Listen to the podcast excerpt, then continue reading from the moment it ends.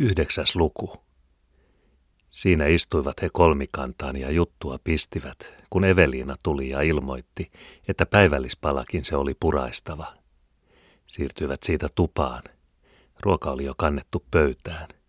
Siinä oli leipää suuret kiukaat, suolakalaa, pari haarikkaa piimää sekä sialliharokkaa suurissa kivivadeissa, joista kaksi, kolme söi aina samasta – Vieralle oli posliinituopissa maitoa, tuohinen marjoja, suuri lautasellinen vastakirnuttua voita, joka oli kirjailtu päältä puulusikalla, toinen lautanen piiripintojaan myöten hyvälle tuoksuavaa sakeaa rokkaa, jossa suuri kämpäle lihaui keskellä. Hänen kohdallaan pöydän yläpäässä oli myös vanha kahveli ja veitsi sekä hopealusikka. Toiset käyttivät omia puukkojaan tai linkkuveitsiään sekä puulusikoita. Miehet asettuivat yläpäähän pöytää, vaimoväki alapäähän. Siinä istuivat yläpäässä pappi, Taneli, Jussi, Jahvetti, Miinan Mooses ja Hullukalle. Alapäässä Loviisa, Eveliina, Liisa Laatikko, Miina Mälli ja Liena, joka söi omaa kuivaa ruokaansa. Keittoa sai vain talosta auttamispalkakseen. Lienan hameen liepeessä kyyköttivät penkin päässä lapset ja purivat kuivaa kakkuaan. Filemoni, joka oli omissa töissään, haki porstuan nurkkakaapista oman hengen pitimensä, leipää ja särvin tuohisen, jossa oli pientä särkeä ja ahventa. Hän asettui hullunkalle viereen ja alkoi aterioida. Kalansuolaveteen kastoi hän aina paksua palastaan ja puraisi päälle kovaksi kipertynyttä suolakalaa. Jos keittoa rupesi haluttamaan, ajatteli hän aina, ettei Herramme Jeesus Kristus, Jumalan ainokainen poikanenkaan, ollut paremmin ravittu, kun hän korvessa paastosi. Ja eikö syönnin tarkoitus ollut, että olento täyttyisi jostakin aineesta, mistä tahansa, eikä se, mitä ainetta sinne pantiin ja kun piimävettä talosta sai ilmaiseksi ja omasta särpimestä juomaan pääsi, niin että kun alakerros oli leipää ja särvintä, yläkerros kostuketta, niin sopipa silloin jo tyytyä tämän maallisen asun ja pankon viereen hetkeksi penkilleen painautua.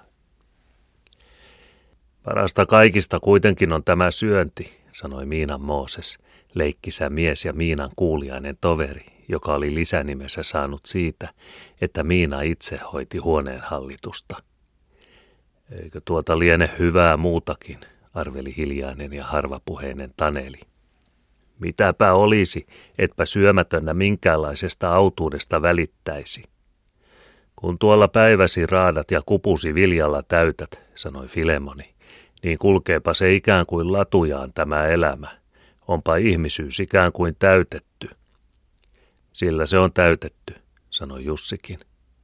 Jospa se Jussikin siihen tyytyisi, sanoi Eveliina, vaan pitää olla vaimot, lapset, pyhävaatteet, vieläpä kellot taskussa. Niin tämä on suureellinen. Vaan missä Sannastiina nyt viipyy, kysyi hän Loviisalta. Ahtolan mökille laitoin asialle. Tottapahan tulee, kun joutuu. Ei siitä taida enää olla kiireelliseksi kävelijäksi, sanoi Liisa. Entäs sinä, jatkoi Jussi Evelinalle vastatakseen. Oikein on ruojukengät kesällä, tehtaa huivia, silkistä letinhäntä. Anna olla, enpä minä sanonutkaan, että syöntiin tyydyn. Et syöntiin, et juontiin. Mitä juontiin? Se on vaan kahvitippa, mikä minä juon. Entäs sinä? Olittepa Tanelin kanssa ryyppineet viime markkinoilla. Annastiinana en sinusta huolisi. Huolisit, avosylin ottaisit, vaan en tulisi. Kun rukkasia pelkäisit. Evelina muisti Lovisan sanat ja vaikeni äkkiä. Vaan mikäs tämä rukkanen on, sanoi Jussi ja veti rokkakupista sormenpituisen poropussin. Kas poropussi, kun siihen jäi, poishan minä olin sen ottavinani, sanoi Liena. Nuo vanhat herneet eivät tahdo porotta pehmitä. Syö se, nauroi Eveliina. Jussi viskata roiskautti pussin kiukaalle. Ei minun sydämeni niin kuin tämä jahveti raaka-aineksia vastaanota eikä sulattaa taida. Mitäs tämä jahvetti? Tuoreita kaloja tämä siivoamatta nuotalla popsii. Nielaisee vaan niine hyvineen. Tämä se eläisi vielä metsäläisenä, sanoi Jussi kehuen. Ja linnun muniakin tämä juo. Jos eteen sattuu, sanoi Jahvetti. Mikäs, monihan niitä juo. Toista se oli Antikkalan kusti. Se söi, tuota, kun niikseen tuli, koko rotaan pesän niine hyvineen. Söi se, kuusi kappaa rukiita sai. Seitsemän untuvaista poikaa siinä pesässä oli. Oi pakanaa, kuului naisten puolelta. En minä raakaa lihaa enkä kalaa alas saisi, sanoi Liisa Laatikko. Mikä lihaa on syödessä, sanoi Mooses. Ainahan sitä syksyllä teurastaessa ennen kinkusta viipale lämmintä lihaa vetäistiin, suolassa kastettiin, ja mikäs, hyvää se pakana on. Se on tietty, sanoi Filemoni, tuores tavara. Ja samanhan se luulisi olevan, mistä ravintonsa löytäisi. Jäikö se ole syönnin tarkoitus, Filemoni? Ka, sitähän ne sen tarkoitukseksi väittävät. Mikä sitten lienee? Vaan toistas oli ollut, kun Istolan rokassa oli ollut emäkäärme, eikä mikään poropussi. Eikä kukaan tiennyt, miten se sinne meni. Pois olivat viskanneet rokan, kun noidutuksi luulivat. Voihan se ollakin, sanoi Liisa. Vähänkö ne kaikkia konsteja käyttävät. Ja ukkokin siinä, kun oli noita, tai mikä poppamies lienee ollut. Ja se käärme voi olla sen noituma. Ole joutavia. Voi se olla, sanoi Miinakin. Käärmeet, ne ovat ihme eläviä. Eivät ne ole miltä ne näyttävät. Vaan näyttävätkin ne jo hirveeltä, sanoi Liisa. Ihan sitä ruumiillaan tuntee, että pahan palveluksessa ne ovat. Ole joutavia. Mitenkäs kävi Iita Luirakan, joka tässä palveli? Kun katosi Lienan sukat ja tämä Iita tarpeettomasti vannoi, ettei hän ole niitä pimittänyt, vaikka tiedettiin pimittäneen niin eikös jo käärme pistä pohkeeseen, heti kun Iita lehmiin menee. Eikö ollut kostajana siinä käärme? Mitenkäs kävi jalalle? Mitenkä? Se turposi oli tyttö henkensä menettää. Mustaksi jalka meni ja toista vuotta se sitä poti. Ei ollut sukanpitäjää. Olisi arvannut reijän kaivaa siihen pureman kohdalle, sanoi Miinan Mooses, ja imettää veren jalasta pois. Niin minä tämä Jussi jalalle kerran tein.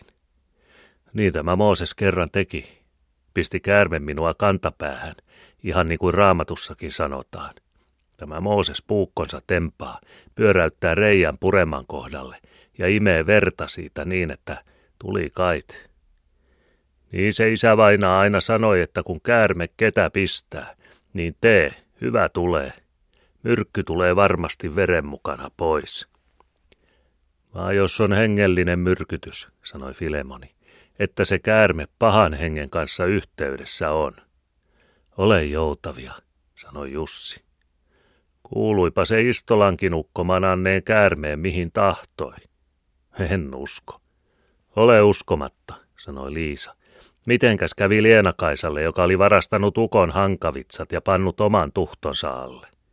Kun ukko lähtee kalaan eikä löydä hankavitsojaan, tulistuu se ja sanoo, että kuka otti pankoon paikoilleen. Vaan Lienakaisapa ei ollut tietävinäänkään. Sanoo vaan, että se päähän siihen puumerkkinsä piirsi, joka otti. No, sanoo ukko, sitten piirrän minä puumerkkini sen ottajan rintaan. Piirrä kun piirrät, nauraa Lienakaisa. Eikä ollakaan, kun tuvassa saunan jälkeen istuvat vaatteet väljällä.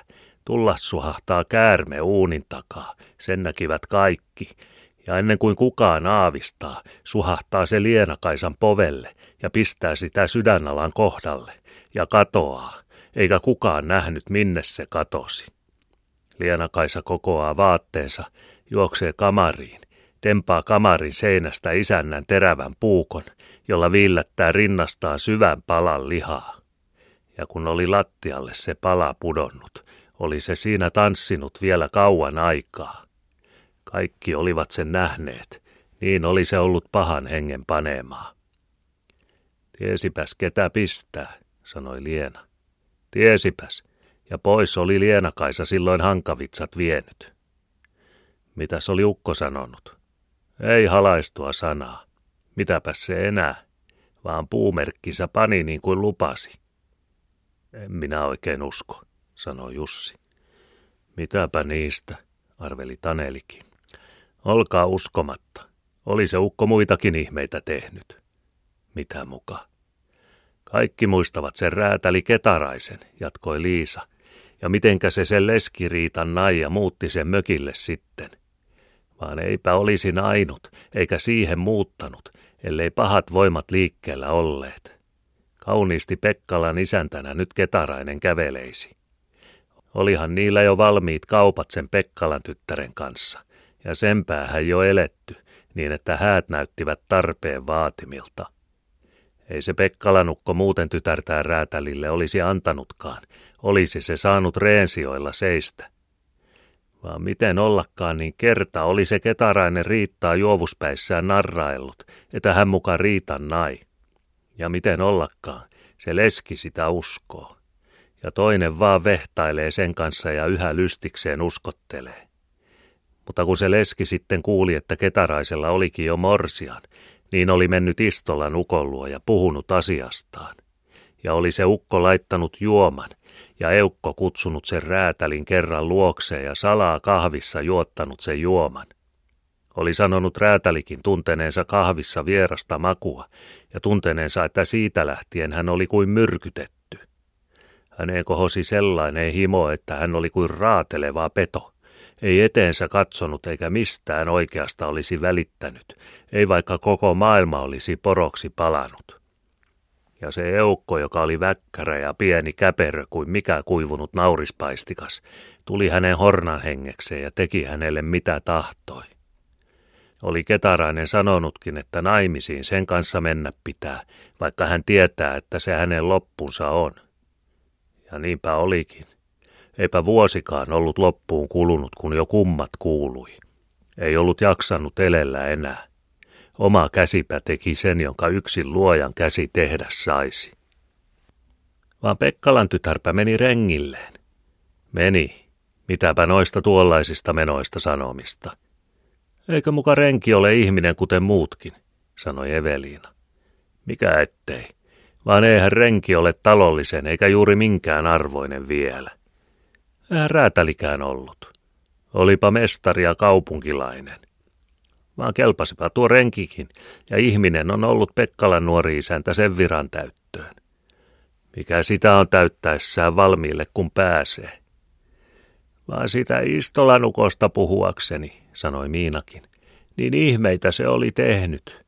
Liitossa tuo lienee ollutkin itse paholaisen kanssa. Nehän sitä hakivat taikojaan tekemään ympäri pitäjän kuin parasta pappia ja kierrättivät maita mantereita.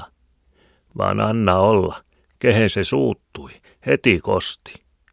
Mitenkä kävi Anna Kattaiselle, joka ukon sianruokakassa löysi ja omalla sijallaan sen syötti.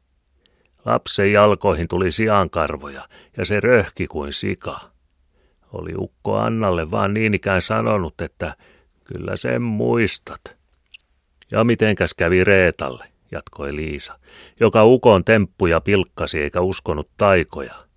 Kun hän pyhänä kirkkoon meni, ja keskelle kirkkoa menikin, ja istuutui penkin päähän, niin näkee hän yhtäkkiä, että kirkon lattia lainehtii vettä. Vesi kohoaa ja kohoaa.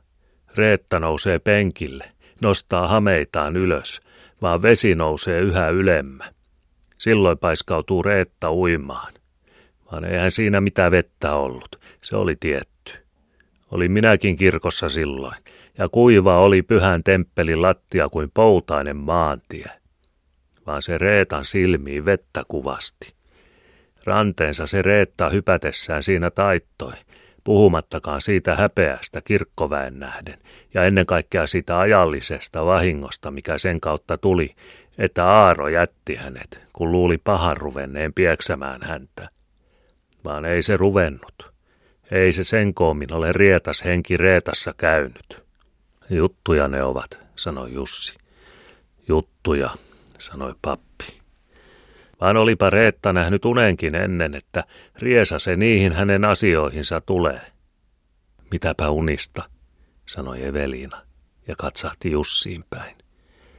Mitäpä niistä, sanoi Jussi. Ette usko, vaan on niistä taikaa, sanoi Liena leikatessaan leipää lapsille. Taika niistä on. Jokaisen asian edellä kulkee enne, sillä jokaisella ihmisellä on suojelushenki, joka käy levottomaksi tulevan tapauksen ennakolta nähdessään. Uskon minä sen. Joutavia. Vaikka joutavia. Kyllä näin unta monta ja ennettä monta ennen kuin miesvainaja täältä läksi. Nyt tapahtuu jotakin, sanoin minä. Ainahan sitä jotakin tapahtuu.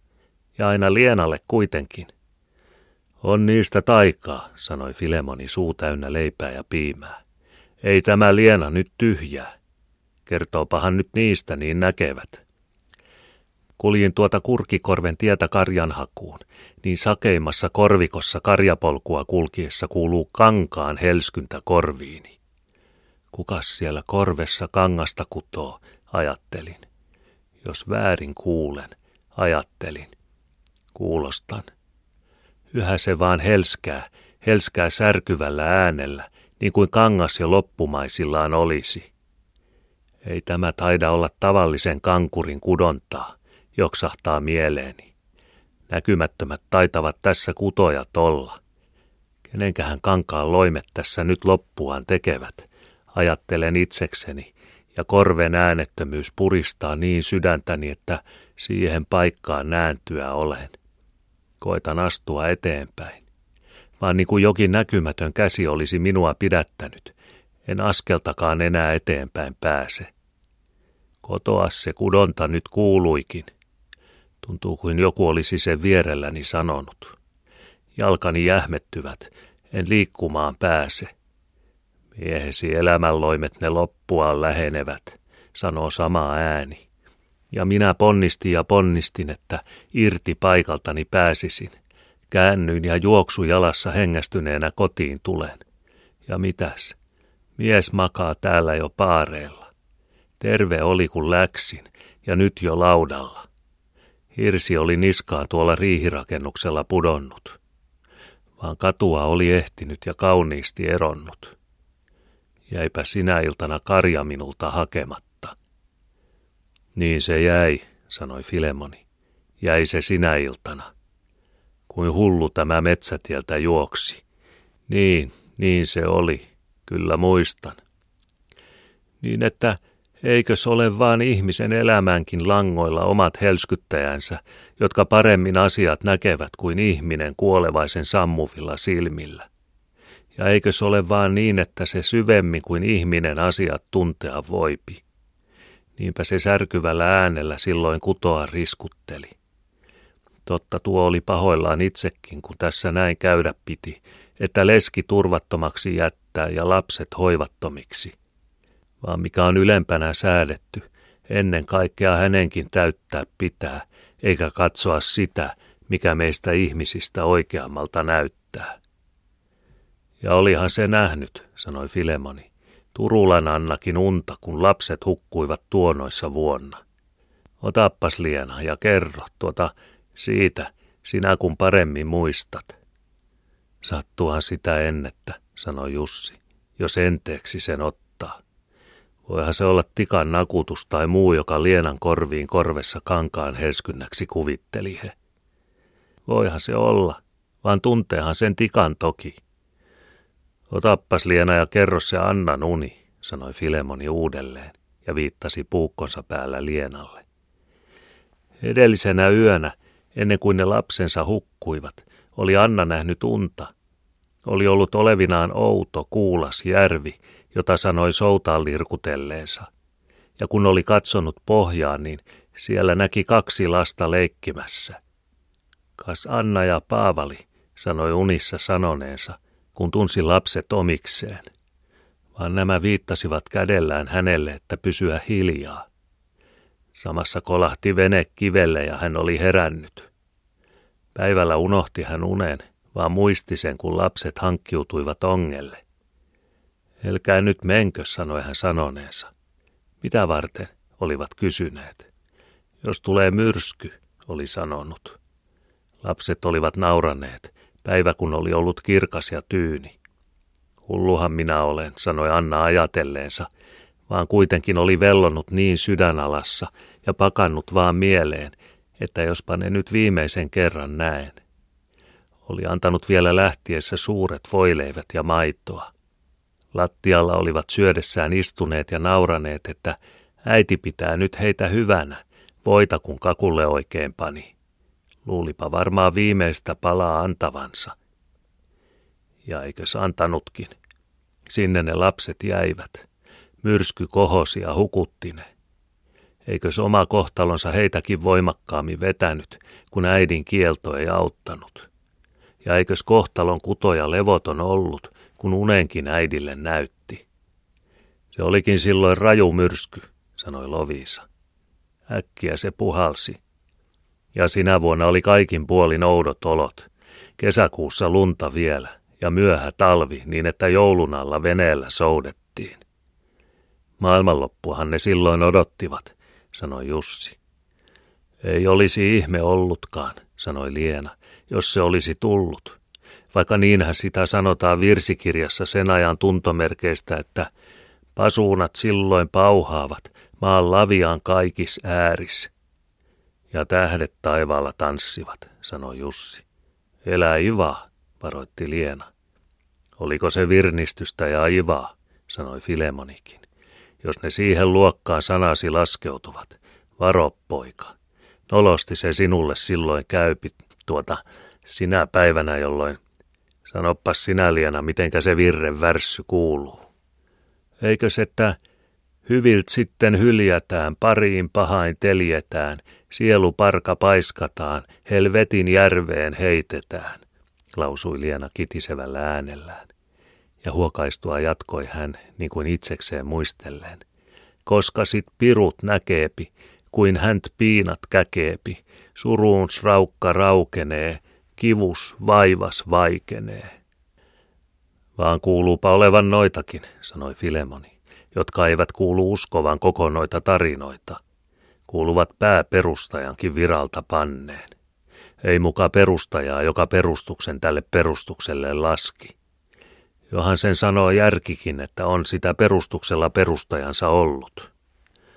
On niitä, sanoi pappi. Paljonpa niitä onkin. No kauanko tuo antaa noiden teuskaroida? Ihanko rankaisematta tuo noiden käyskennellä antaa ja hyppiä nenänsä edessä? Se pitkämielisyydessään jos ensin katsastaa niiden menoa ja sitten vihansa ruoskalla lyö, arveli Liena. Vaan tuota, jatkoi Filemon, mikähän se nostatti heissä sen kapinahengen, että tuota väitäppäs, et muka usko olevan sitä, jonka selvästi näet ja tiedät olevan. Kielläpäs, elä enempää eläkä vähempää kuin oma, tuota, oma luojasikin. Se ihmisen ajatuksen korska, sanoi Liisa Laatikko. Ja totta se tuo pimeyden ruhtinas kylvää kylvettäviään. Ja tämä aika on sille otollinen. Kun tässä ylönsyömisessä ja muussa hekumassa eletään, sanoi Filemoni ja puraisi parin tuuman paksuista kuivaa palastaan – vaan ei ihminen ole kuin ihminen, vaikka ikänsä voita söisi, jatkoi hän. Ja jos et sitä ennen huomaa, niin huomaathan sen sitten, kun pääsi on paareilla. Sitä minäkin, sanoi Jussi, sillä olen minä sen verran nähnyt, että voipi sitä näin ylevästi syödä, vaan syömättäkin toimeen tulee.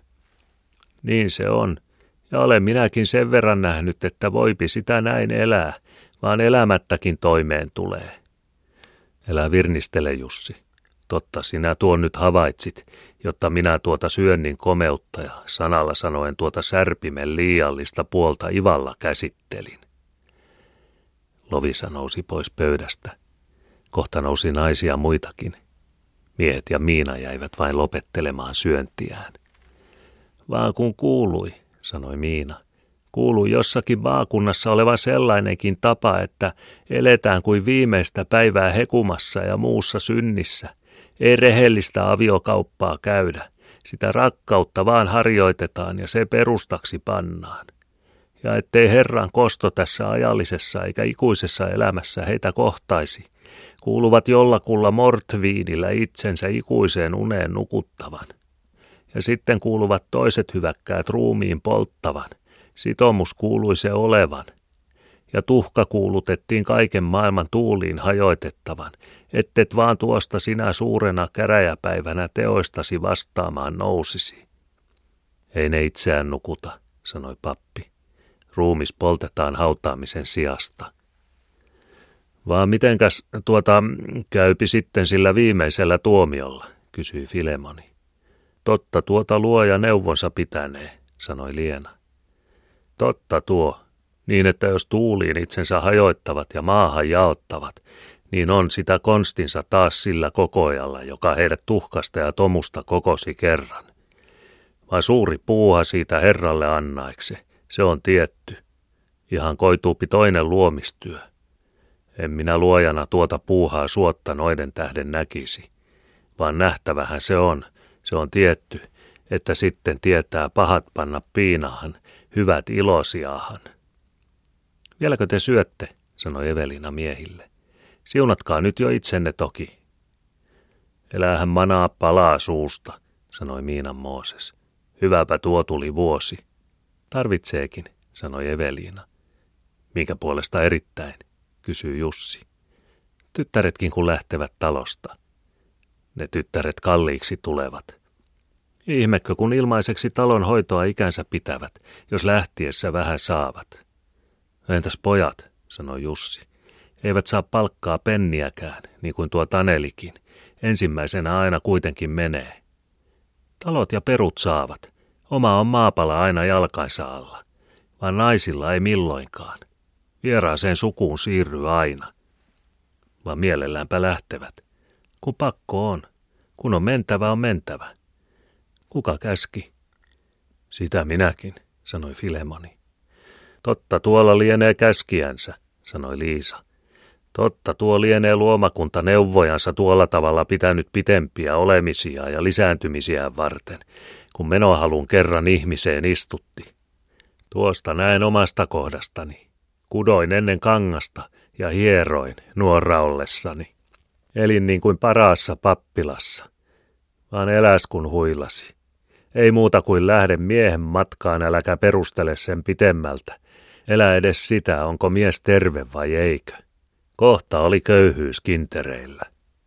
Hän sattui katsastamaan Lovisaan ja muisti, että Lovisa oli morsian, niin jatkoi. Vaan mikäs, siinäpä hän on mennyt. Mennä sitä pitää, kun on aika. Mitä sitä itsensä säästelemisestäkään lähtee. Sitä minäkin, sanoi Eveliina. Mennä vaan, kun on meno työnä, sanoi Jussi. Mennä vaan ilomielin, sanoi Miinan Mooses ja nousi ylös pöydästä. Minäkin kun tämän Miinan otin, jo oli hyvillään. Hän katsoi Miinaansa nähdäkseen, oliko se sillä päällä, että leikinlaskua suvaitsi. Miina, joka istui vielä hullunkallen kanssa pöydässä ja imeksi luita, ei ollut kuulevinaankaan. Joo, oli hyvillään, kun minä sen otin. Kukaan tuo otti, sanoi Miina. En minä olisi muuten ottanutkaan, jatkoi Mooses, vaan kun kaloja sain sinä kesänä niin paljon, etten itse siivoamaan kerinnyt. Ja sitten oli tämä Miina sievoinen ihminen siihen aikaan. Miina väänti suutaan. Ikänsä oli hän ollut sama, rokonarpinen ja litteä kuin lauta. Ja tukka tällä oli paksu, paksu kuin tuo miehen käsivarsi. Vaan sen tämä möi laukkuryssälle viidestä markasta, pakana vaan sanoipa laukkuryssäkin, ettei sellaista tukkaa ollut koko Suomessa ennen nähnyt. Vaan ei tästä ollut sen pitäjäksi. Poishan tämä sen möi. Sanoppa samalla mitä varten möi. Sanotaan, sanotaan, kun keritään. Tämä häähousut siitä minulle lahjoitti. Ja miksi? Sanoppas miksi? Kun ei ollut sulhasmiehessä itsessään housun hankkijaa. Eihän tuota housuttoman kanssa olisi ilennyt vihillä seisoa. Niin mammaseni, seisoipa housuissa tahi housuitta, kun on näin sortti poika vietävänä. Mooses kohotti housujaan siinä Miinan edessä. Otettava se semmoinen poika on. Pane sinäkin se mieleesi, Eveliina. Pannaan. Ja minulla oli Muona Pekan uusi vilttihattu käsissä, ja sitä pyörittelin, kun sakastissa vihillä seisottiin ja lumpeenkukka oli rinnassa. Ja mammalla oli emäntävainaa sormukset ja silkki lainassa. Muistatko mamma? Olehan vöhnimättä. Ja korppu kahvit oikein tämä vihiltä tultua minulla juotatti. Ja korput olivat suuria kuin tuo leivän puolikas. Vaan eipä ole niitä korppuja sen koommin enää näkynyt. Totta tuota et liene enää ansainnut. Miina nousi ylös, keräsi pöydältä likaiset astiat ja meni kotaan pesemään niitä. Liisa korjasi ruuajätteitä ja Evelina pyyhki pöydän. Vaan taitaa tuo Mooses olla tosiaankin tyytyväinen, sanoi Evelina. Mitä varten tyytymätön? Jos minä olen työssä topakka, hän oli heikko ja siksi saamaton, niin on mamma sitäkin topakampi. Jos mamma ymmärtää asiat hyvin, minä sitäkin paremmin. Hän naurahti itsekin omille myönnyttelemisilleen. Ja näin on niin hyvä olla. Miksi toraella? Mitä se velvoittaa? Se sokaisee silmät, korvat. Hyvä on sanakin aikanansa, ilvehti Eveliina. Ilmaa sanakin sopii, sanoi Mooses. Ja annanpa uhallakin, kun tässä rupesi viisauttani latelemaan. Annapa lihallakin sinulle sen neuvojahvetti, että leikkauta sinä aikanaan tuo tukkahapsikkosi lyhyemmäksi. Minulta tämä temppu unehtui. Hahaha, vai unehtui, nauroi Eveliina. Taisitpa saada sen tuta.